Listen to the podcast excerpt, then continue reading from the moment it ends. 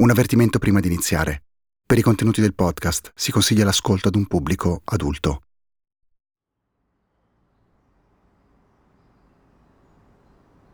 Potenza, il capoluogo della Basilicata, ha tanti soprannomi. Alcuni la chiamano la città verticale perché si sviluppa verso l'alto, come una piramide. Altri invece la definiscono la città delle cento scale. Se abiti qui, infatti, per fare qualsiasi cosa devi continuamente salire e scendere da lunghe scalinate che abbracciano tutta la città. Un tempo c'erano solo gradini di pietra e cemento, oggi invece ci sono le scale mobili, un'opera pubblica immensa, 1,3 km in totale, che ha regalato ad una città di appena 70.000 abitanti il primato per il sistema di trasporto pubblico più grande d'Europa. Poi però c'è un terzo soprannome, uno che non ne celebra la bellezza, su molti muri della città in alcuni anni, non posso dimenticarla, compariva spesso questa scritta Potenza città dell'apparenza. Nessuna novità nell'ambito delle indagini sulla scomparsa di Elisa Claps, la ragazza potentina di cui non si hanno più notizie dallo scorso 12 settembre. È come se questa città guardasse tutto e tutti dall'alto, senza però voler mai guardarsi realmente dentro. La sedicenne potentina sembra svanita nel nulla. Non succede mai niente di male qui. O forse tutti si vogliono illudere che sia così. È una città che paradossalmente vive molto di pettegolezzi, ma sulle cose importanti eh, poi nessuno sembra sapere niente. Era in compagnia di un'amica e stava per andare a messa, dopodiché non si sono avute più sue notizie. Ha però un'anima oscura questa città. Ha un'anima oscura, tutto si dice a bassa voce, tutti conoscono tutto di tutti.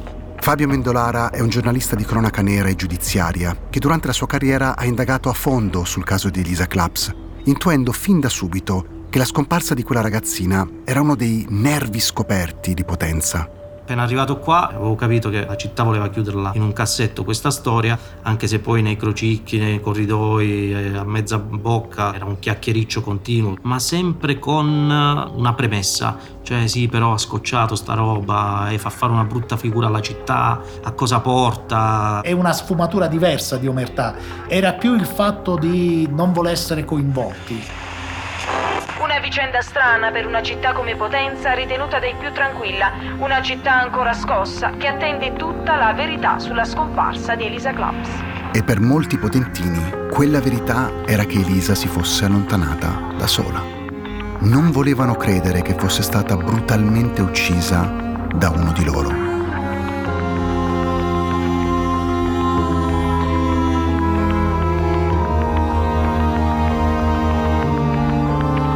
Sono Pablo Trincia. State ascoltando Dove nessuno guarda, il caso Elisa Claps, un podcast originale di Sky Italia e Sky TG24, realizzato da Cora Media.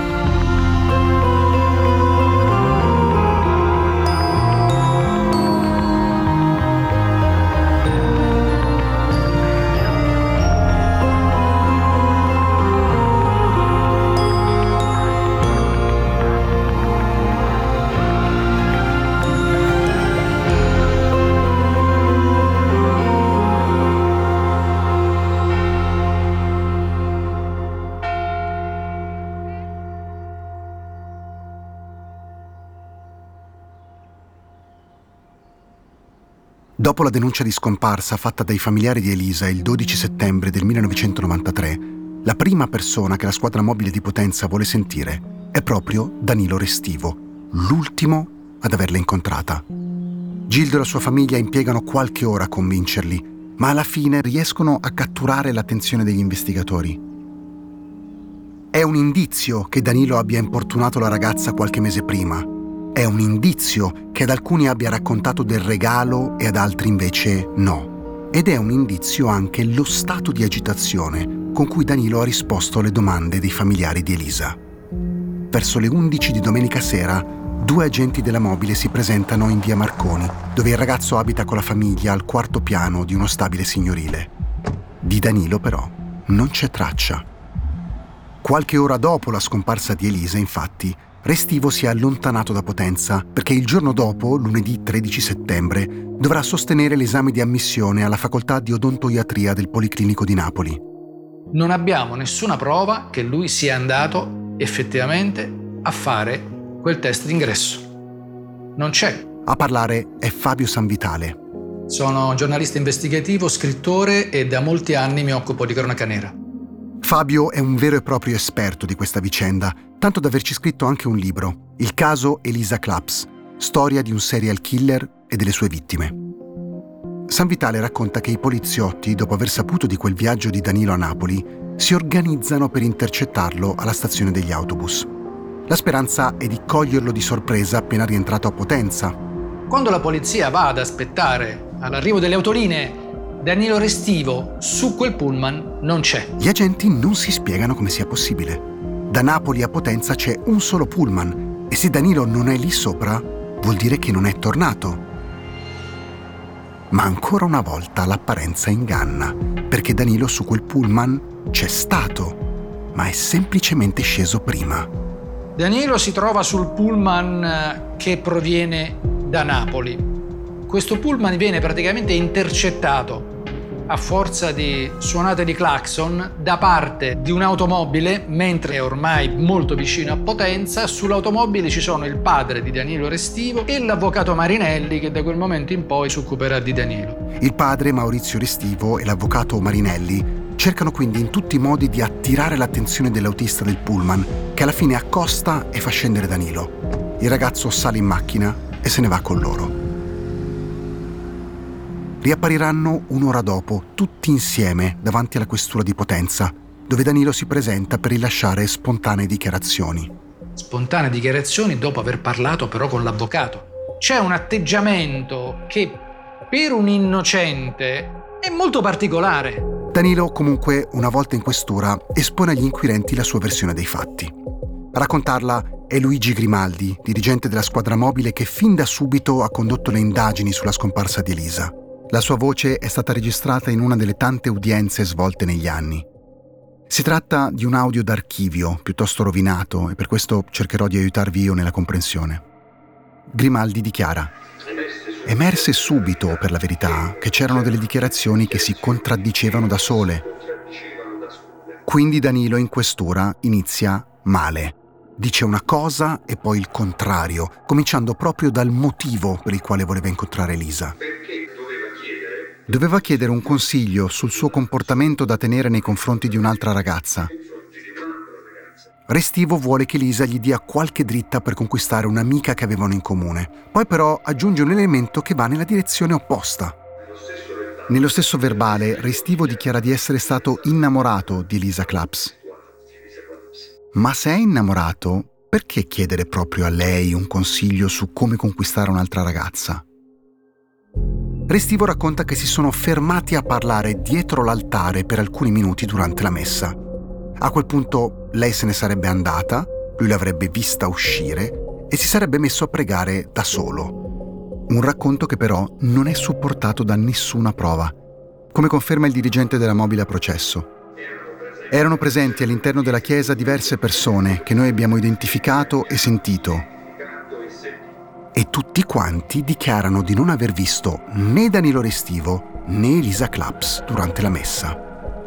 Per gli investigatori inizia ad essere chiaro che Restivo non stia dicendo la verità e la sua situazione peggiora quando notano un cerotto sul dorso della sua mano sinistra. I sospetti su Danilo Restivo da parte della polizia cominciano nel momento in cui lui racconta la faccenda delle scale mobili. Danilo racconta che quella ferita se la sarebbe fatta tornando a casa, dopo la messa. Dice che invece di prendere la strada più corta, avrebbe deciso di fare una deviazione perché, curioso di visitare il cantiere di una delle famose scale mobili della città, che in quel periodo sono ancora in costruzione.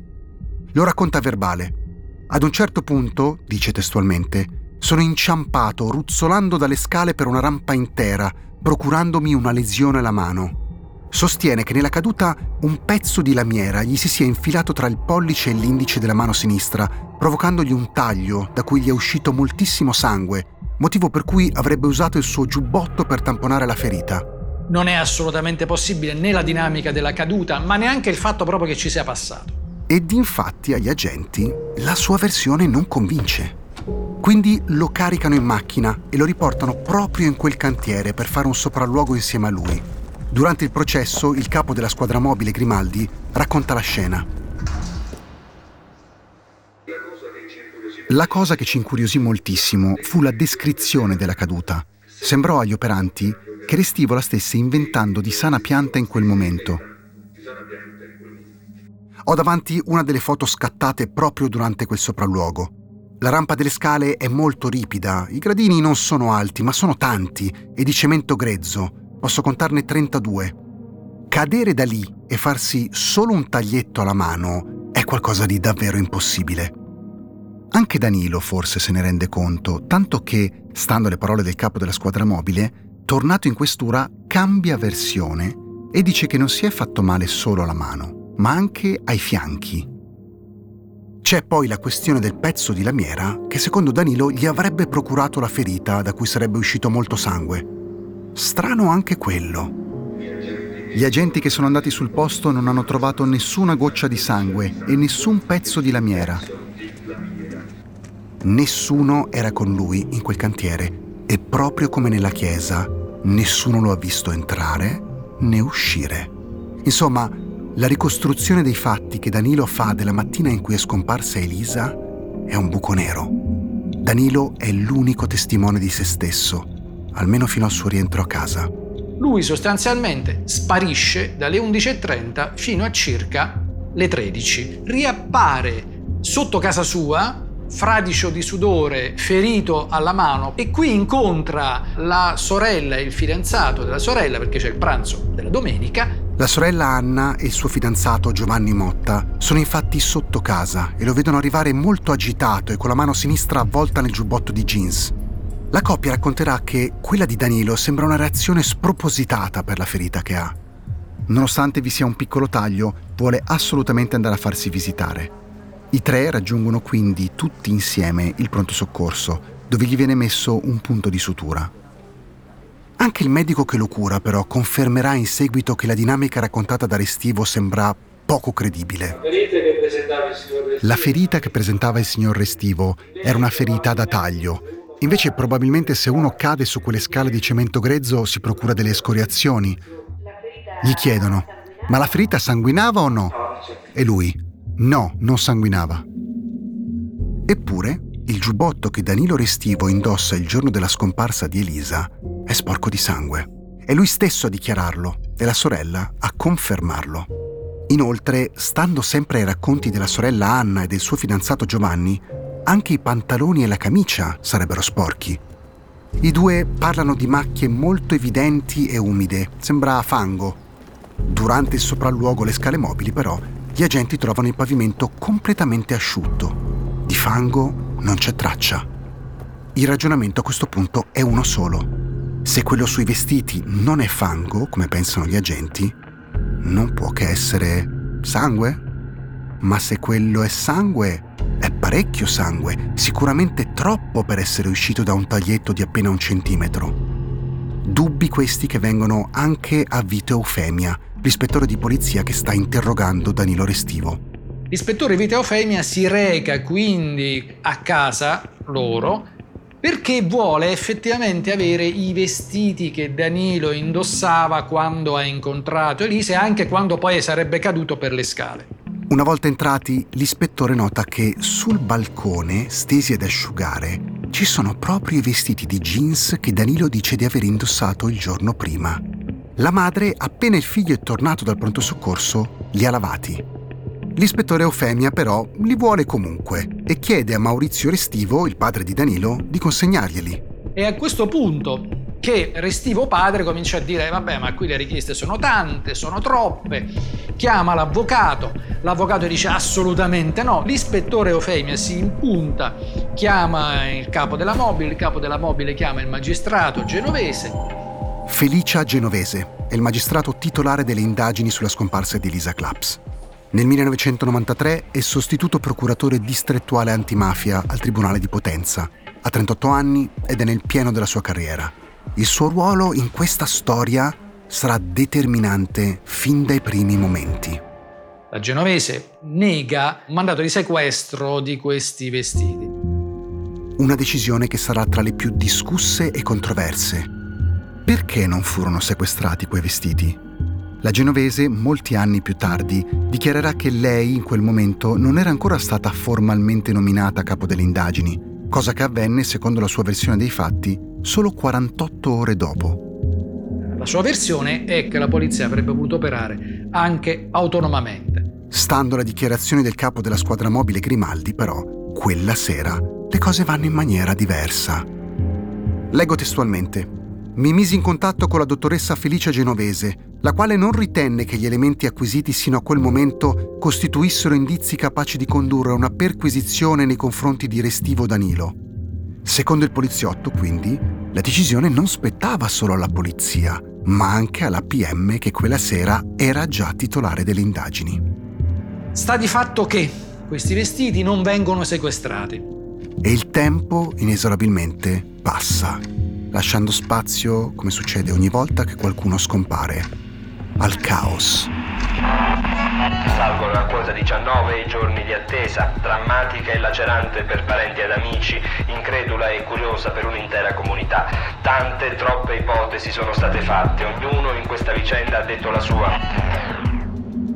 Nei giorni successivi a complicare il tutto si inserirono anche una serie di testimonianze, tra l'altro alcune di persone che conoscevano benissimo Elisa, che collocavano Elisa in un orario successivo a quello in cui Danilo Restivo veniva refertato in pronto soccorso. Quindi Elisa, dopo l'incontro con Restivo, era viva, vegeta e camminava per la città. Testimonianza numero uno.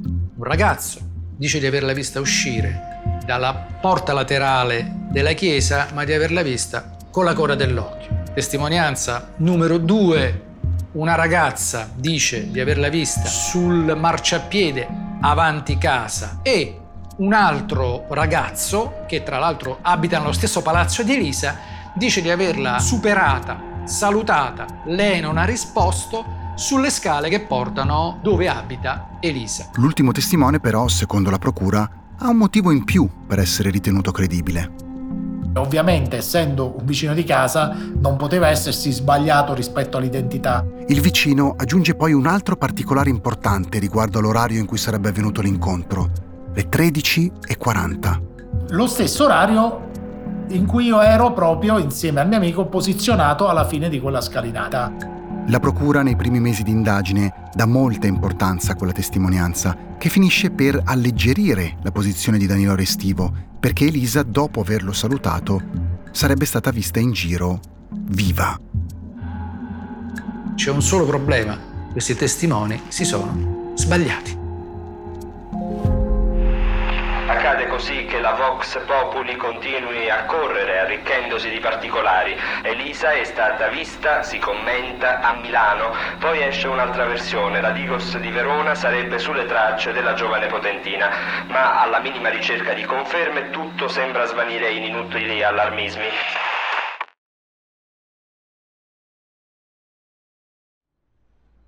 Più passano i giorni e più il male torna a manifestarsi sotto varie forme.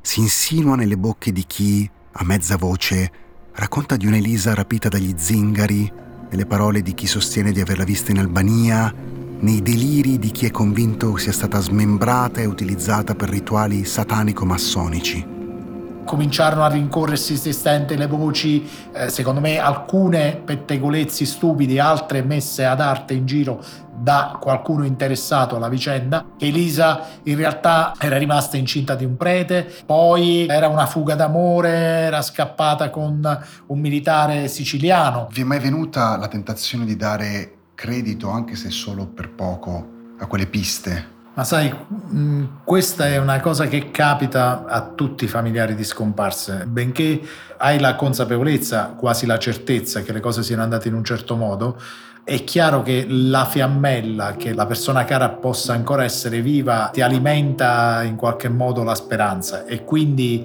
tu le verifichi tutte, noi le abbiamo verificate tutte fino in fondo. Te ne racconto solo una che mi ha distrutto in quel periodo proprio.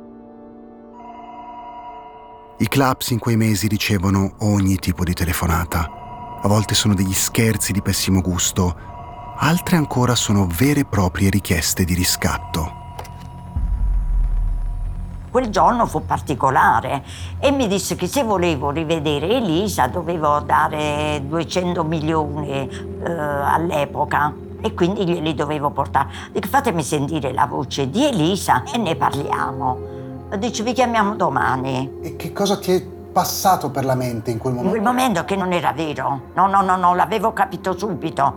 Perché io avevo dato delle cose che dovevano chiedere a Elisa, che solo io e lei sapevamo. Wow. E c'era il gatto di mia sorella che lo chiamava Milli. Elisa, nessuno lo sapeva. Ed è questo lo stratagemma che utilizza mamma Filomena, il nomignolo del gatto. Se Elisa è davvero nelle mani di quei sequestratori, sapranno sicuramente cosa rispondere.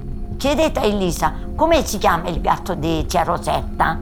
Il giorno dopo, però, quando i rapitori si fanno di nuovo vivi, le dicono che hanno chiesto ad Elisa del gatto, ma che lei non si ricorda più il nome. Impossibile, secondo Filomena. Ho detto Elisa non c'è. Ho detto non è con voi, non mi dite stupidaggini. Allora lui mi disse, ricordati che se non porti i soldi ti vendiamo gli organi di tua figlia. Questo è stato l'episodio più brutto della mia vita, l'episodio più brutto.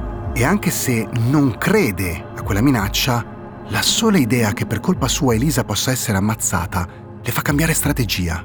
Siamo rimasti d'accordo che dovevo andare il giorno dopo a Matera Ovviamente la trattativa viene seguita passo dopo passo dalla polizia. Se c'è anche una piccolissima possibilità, bisogna tentare. Gli accordi sono molto semplici. Ce li devi portare in una borsa nera della spazzatura e li devi mettere vicino ai bidoni della spazzatura a tale punto. E poi ti facciamo trovare Elisa. Vabbè, io sono andata a Matera, faceva un freddo, era nel mese di gennaio. Filomena è appena entrata in un gioco sadico e cattivo, disegnato ad arte dai presunti rapitori. Arrivata in città, infatti, deve iniziare una vera e propria caccia al tesoro. Mi facevano trovare i pizzini, troverai questo a tale punto e io prendevo e li mettevo in tasca del cappotto e quindi mi sono fatta tutta materia bella girare intorno dappertutto. Fino a quando non arriva l'ultimo indizio, quello che dovrebbe portare al ritrovamento della figlia ormai scomparsa da quattro mesi. Per ultimo mi avevano detto che dovevo andare all'ospedale di Matera e lì in una panda rossa dovevo aprire il cofano della panda rossa e dovevo trovare Elisa. Arrivo e vedo questa panda rossa.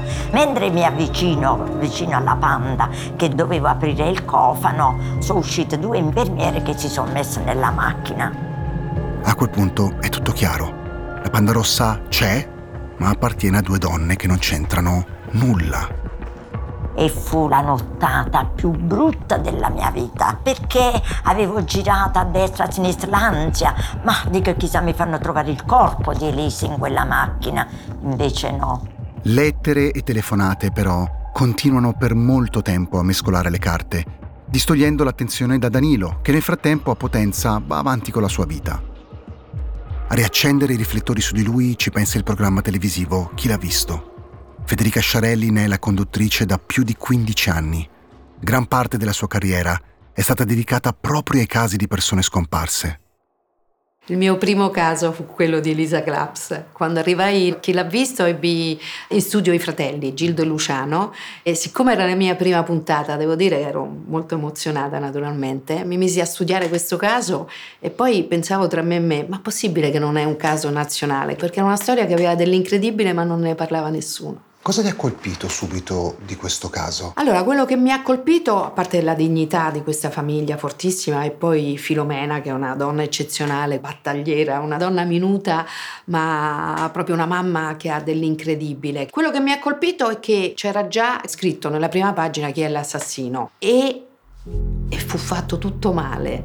Fu, cioè, è stato un caso proprio gestito malissimo, perché era lì, era lampante che era Danilo Restivo. Ma le convinzioni di un programma TV non bastano, come non bastano quelle della famiglia. Tanto che per mesi, anni, la tesi più accreditata è stata quella dell'allontanamento volontario. Perché era difficile ipotizzare che Elisa Claps si fosse allontanata volontariamente. Ma come fa una ragazza ad allontanarsi volontariamente, non essere trovata da nessuno? Che cosa fa la latitante? È di una famiglia normale, studia, affezionata ai fratelli. La volontarietà, guardate, è impossibile.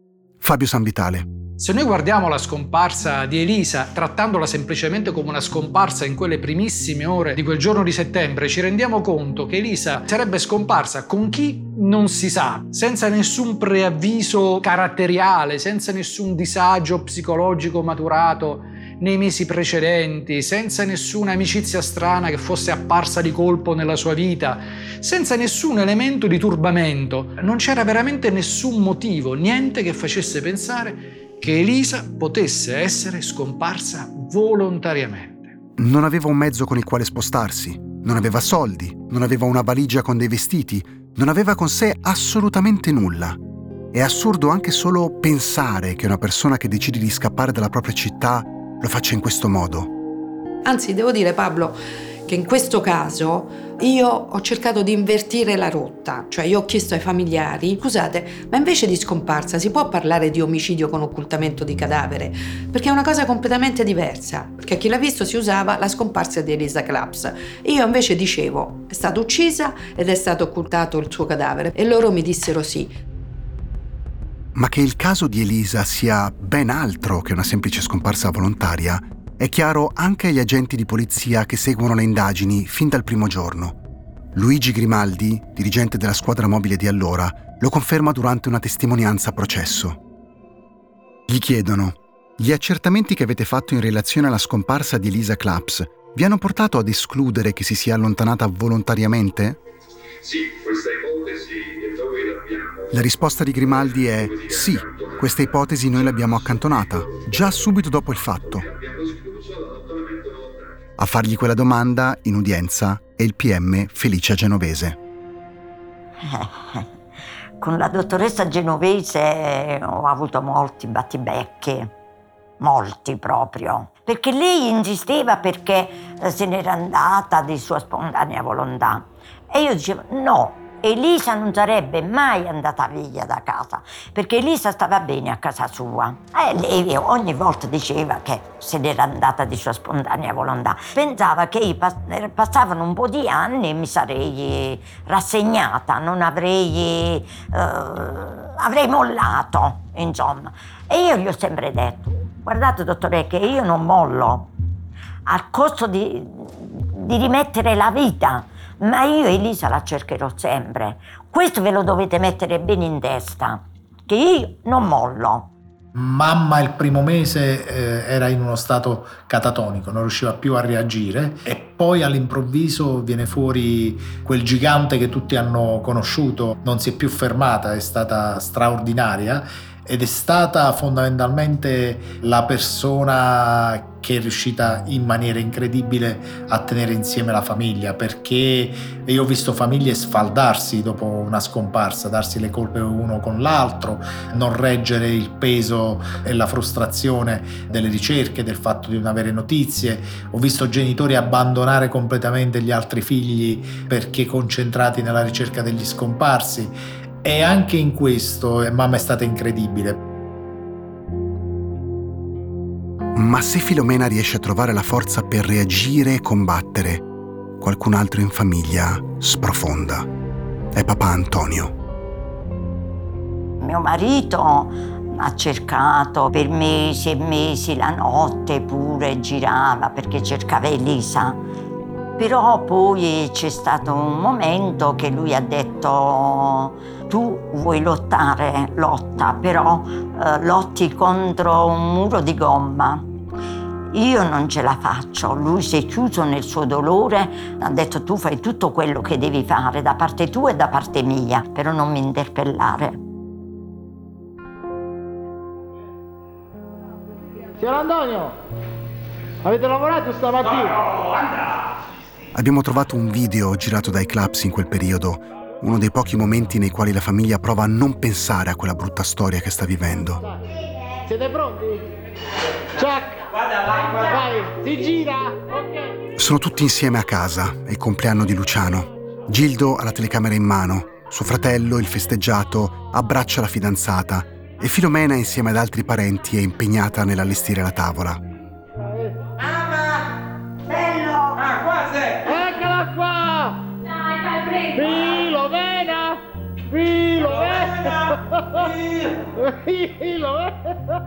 Eccomi, dice lei, ma la sua voce è così leggera che si perde tra le urla dei figli. È però tutta sorridente, entra in scena con una grande torta in mano, sulla quale sono accese 25 candeline. Guarda suo figlio Luciano, gli dà un grande abbraccio e poi lo bacia. Un altro bacio! Mamma, un altro bacio! Un altro bacio a Lulo per la stampa! Eh, vedi, sono bellissimi! Ah. Seduto a capotavola, da solo, con una sigaretta in mano, papà Antonio guarda la scena, ma non dice una parola. È completamente assente. Sembra quasi non si renda conto di ciò che gli succede intorno, come se la sua mente fosse altrove. Fa un'altra boccata e spegne la cicca in un grande posacenere di vetro. Papà, ma lo sai che sei proprio fotogenico? Gildo prova a coinvolgerlo in qualche modo, Maronna, guarda, pare John Wayne, guarda. ma Antonio resta in silenzio. Luciano se ne accorge e interviene anche lui. Fammi vedere le orecchie, che sono uguali a quelle di John Wayne, scherzano i fratelli. Ma no, sembra John Wayne. Oh, oh, oh. Luciano tocca le orecchie del padre, gli gira la testa, insomma, prova in tutti i modi a farlo ridere, ma lui si scansa e sembra solo infastidito, come se volesse restare in disparte, come se la felicità non lo riguardasse più. Per lui non esisteva più niente. Lui quel giorno ha detto mi hanno tolto la luce dei miei occhi. E così è stato. Ecco, lo vediamo impegnato nella sua occupazione principale. Eccolo qua. Antonio accende un'altra sigaretta e si versa un bicchiere di aranciata, sempre nel totale silenzio. Non ha voluto partecipare più a niente. Difatti si è sposato Gildo, ma mio marito non ha partecipato al matrimonio. È stato prigioniero del suo dolore. Io questa è l'unica definizione che riesco a dare di papà perché a un certo punto si è come spezzato dentro qualcosa in lui. Non voleva nemmeno sentir parlare di quello che stavamo facendo io che andavo in televisione, le ricerche parallele che faceva Luciano, non ne potevamo più parlare davanti a lui, non faceva entrare più nessuno a casa e quindi anche in questo mamma è stata straordinaria nel saper gestire anche papà perché non era facile assolutamente. Perché io ho detto "Oh, la vita continua, i figli non hanno colpa, questi ragazzi non devono soffrire, anche se loro soffrivano ancora peggio di noi. È chiaro che ciascuno di noi, credo, ognuno a suo modo, non è riuscito più a- ad avere eh, quella che si può in qualche misura definire una normalità nella propria vita e questa cosa ovviamente lascia delle ferite profonde, non c'è dubbio. Ho rischiato, come dire, di perdermi, insomma, eh, di perdere la mia vita perché troppo concentrata nella ricerca di, di Elisa. Le mie ferie, i miei permessi d'ufficio li ho tutti consumati tra il magistrato genovese, dalla dottoressa, e in questura. La mattina a mezzogiorno andavo dalla dottoressa genovese per sapere se c'erano notizie, se c'era qualcosa che... E il pomeriggio andavo in questura. Un giorno però, quando si presenta nuovamente in questura, la sua insistenza viene presa come una scocciatura.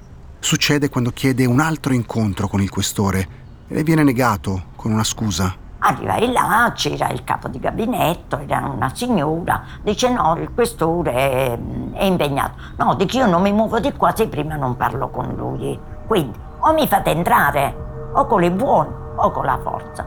E sono entrata, sono entrata, dice che cosa vuole?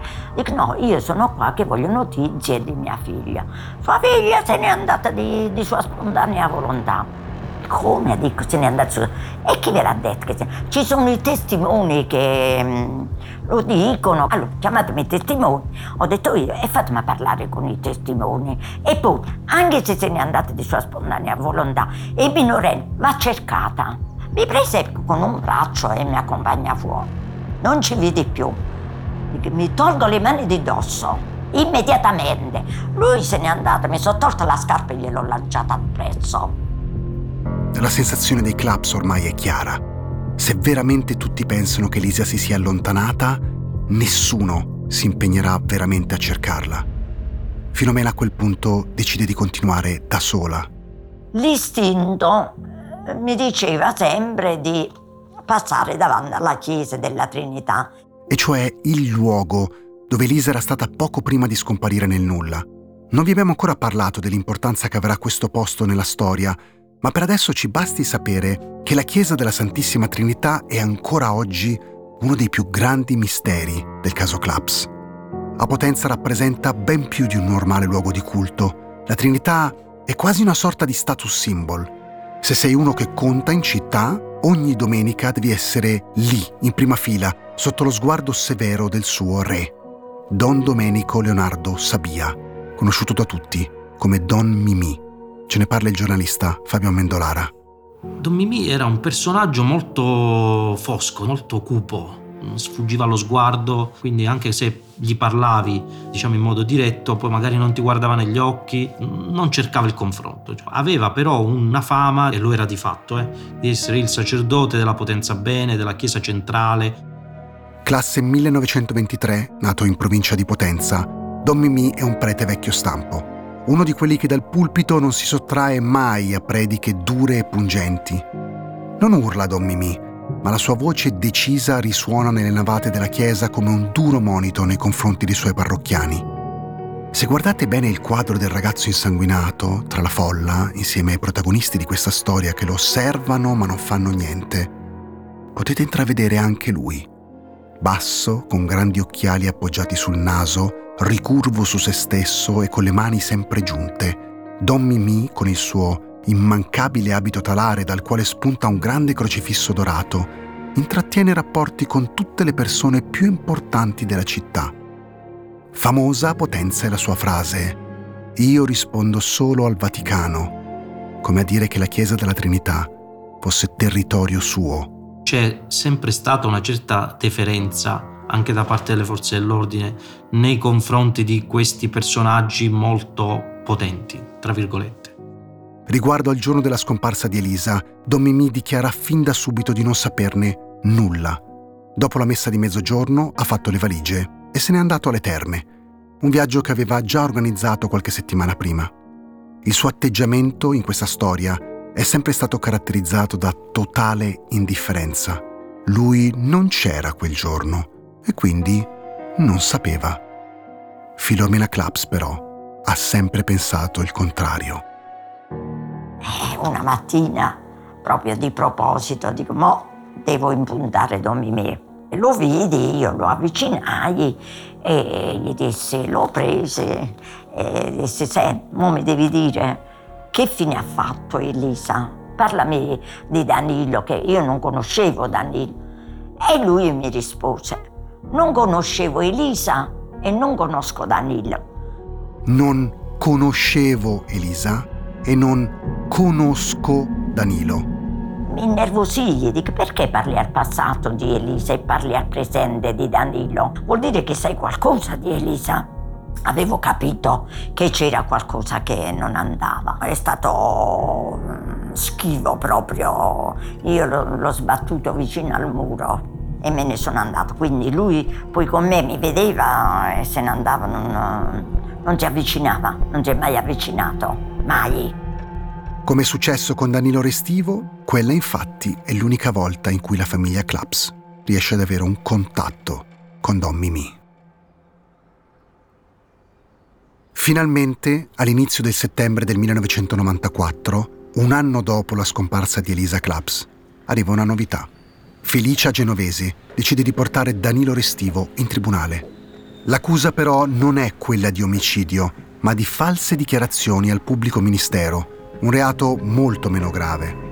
Danilo, per la Procura di Potenza, ha mentito. Ha mentito sul motivo dell'incontro con Elisa, sulla storia delle scale mobili, sulla ferita alla mano, su come si sarebbe sporcato i vestiti di sangue. Praticamente una bugia dopo l'altra. Di Restivo che cosa diceva la dottoressa Genovese? No, che era un bravo ragazzo. Aveva i suoi problemi, ma non avrebbe mai fatto del male. Un bugiardo per il magistrato, ma non un assassino. Per lei fu come io l'ho sempre vista così, non ho timore a dirlo, un contentino alla mia famiglia. Questa cosa non faceva altro che aumentare la nostra frustrazione perché avevamo capito che non era sulle false dichiarazioni che si giocava la soluzione di questo caso. Una soluzione che a quel tempo è ancora molto lontana. Fabio Sanvitale. In realtà la genovese è stata intortata da Danilo Restivo perché era il suo modo di porsi un profilo basso in maniera tale da non mostrare effettivamente quella che era in realtà la sua natura. Una natura oscura, deviata, perversa, una natura che era visibile e nota a tutti, ma che nella città dell'apparenza si preferiva ignorare. Federica Sciarelli. Questo giovane doveva essere preso in cura perché era chiaro che non stava bene. Guarda, io ti dico una cosa, Pablo, quando stavo in onda uh, parlavo di Danilo Restivo che andava fermato. A un certo punto avevamo un vice direttore che era il nostro capostruttura, entrò e mi disse guarda Federica che tu ti stai esponendo troppo perché tu stai dicendo che l'ha uccisa. E io dissi se non è così cambio mestiere e andai avanti.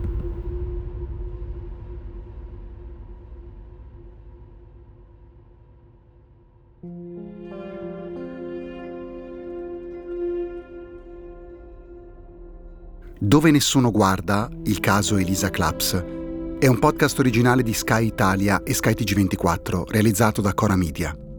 Scritto da Riccardo Spagnoli, Alessia Raffanelli e Pablo Trincia, con il supporto redazionale di Eleonora Numico. La sigla, le musiche e il sound design sono di Michele Boreggi. La post-produzione è di Michele Boreggi. La creative producer è Audrey Goubon. I fonici di presa diretta sono Daniele Caniglia e Francesco Moretti. Il fonico di studio è Luca Possi. Per Sky TG24 il direttore è Giuseppe De Bellis, il vice direttore vicario Omar Schillaci e i vice direttori Michele Cagiano, Alessandro Marenzi, Daniele Moretti. Head of News Production Alessandra Berardi.